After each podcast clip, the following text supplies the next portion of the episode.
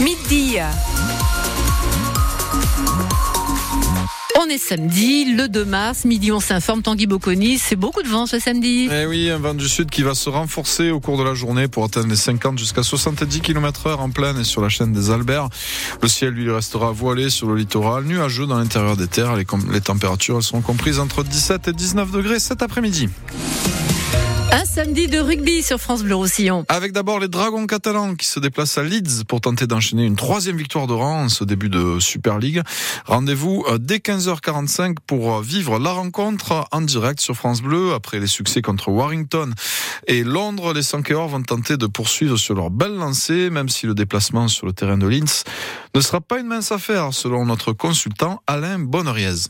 Oui, globalement, ils sont favoris, du moins sur le papier. Après, hein, c'est de la théorie, ça. Après, on verra sur le terrain. Après, gagner à Edingley, c'est toujours difficile, hein, parce qu'Edingley, c'est un lieu de pèlerinage pour les supporters. Mm. C'est un vrai temple dans la cité et euh, un endroit particulier, mythique. Alors, par contre, ce que l'on sait, c'est qu'il y a de la casse du côté de Leeds au niveau du parquet d'avant. Notamment, il y a cinq avant qui sont out.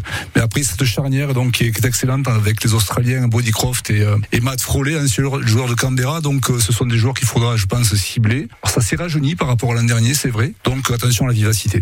Alain Bonoriaz que vous retrouverez dès 15h45 en direct au commentaire de ce match avec également le joueur des Dragons Tanguy Zénon. Le rugby, c'est aussi l'USAP qui va affronter Toulon. Et c'est une des affiches de cette 17e journée de championnat. L'USAP se déplace au stade Mayol face à Toulon, 7e et mal en point actuellement après trois défaites de rang pour les Sankéors qui ne sont guère en réussite à l'extérieur cette saison. Il y a donc peut-être un coup à jouer, Cyril Manière. Alors bien sûr, l'USAP ne le clame pas haut et fort, c'est clairement le style de cette USAP version Azema qui aurait bien trop peur de prendre la foudre en retour en dévoilant ses ambitions. L'USAP joue la carte de l'humilité avec une idée quand même derrière la tête, le pilier Nemo Ruelovce. Je vais pas parler plus que ça, mais on a parlé entre nous, on sait qu'on va faire nous de notre côté. On a tout donné cette semaine. Oui, ils sont un peu dans le doute. Du coup, euh, c'est un bon coup pour nous à jouer. Oui, car la pression est sur Toulon. Les Varrois restent sur trois défaites d'affilée en top 14. Ils ont chuté à la septième place.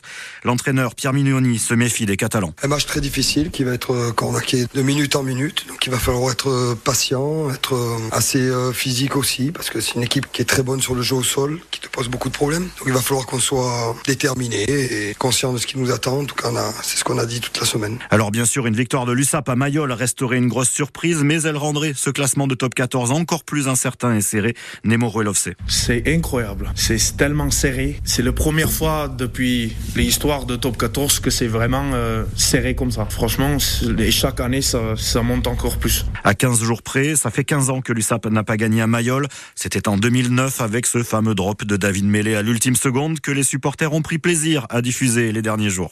Cyril Marnière qu'on retrouvera en direct à 17h pour vivre ce match de l'USAP face à Toulon, toujours en rugby mais en régional 1 cette fois. C'est une grande satisfaction pour le club du foyer laïque du Haut-Vernay à Perpignan. Le tribunal administratif a ordonné sa réintégration immédiate dans la compétition. Le club qui avait dénoncé des propos et des faits racistes après une bagarre sur le terrain et en tribune lors d'un match à Fleury-Salcoursan dans l'Aude avait été exclu par la commission d'appel de la fédération qui se voit donc désavouée par la justice.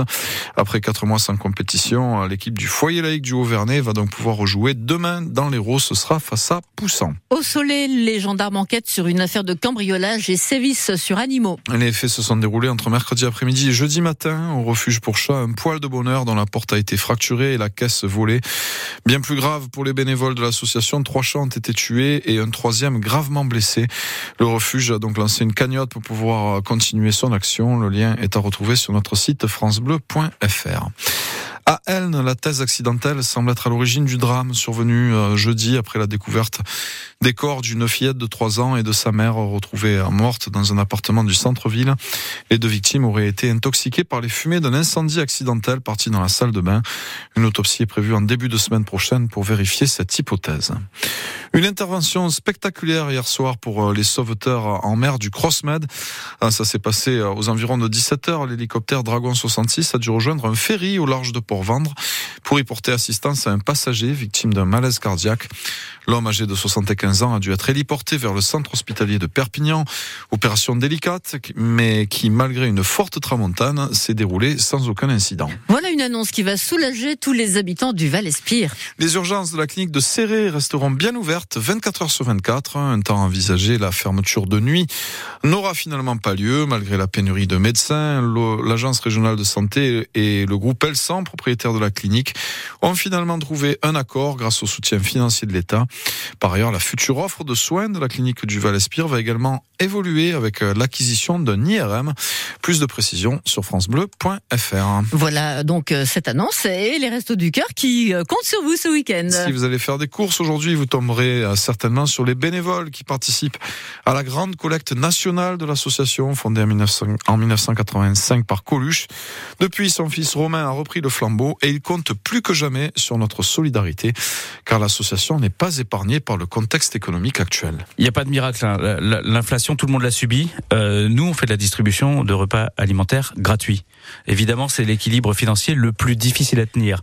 Et quand euh, les prix augmentent de 15-20% euh, sur les denrées alimentaires, nous, on achète un tiers de ce qu'on distribue gratuitement. Donc, bah justement, là, la collecte nationale, c'est un moyen pour nous de récupérer des choses gratuitement. Donc ça, c'est très important. Et c'est vrai qu'il y a un autre moyen d'agir pour aider les Restos du Cœur. il se trouve sur le site www.restoducœur.org et ça s'appelle faire un don et vous verrez c'est très bien expliqué. Vous appuyez sur ce petit bouton, vous serez guidé jusqu'au don, c'est formidable. Et sachez que les dons hein, aux associations caritatives sont déductibles à 66% euh, des impôts. Voilà, 80 000 bénévoles des Restos du Cœur euh, seront présents aujourd'hui euh, dans les supermarchés un peu partout en France.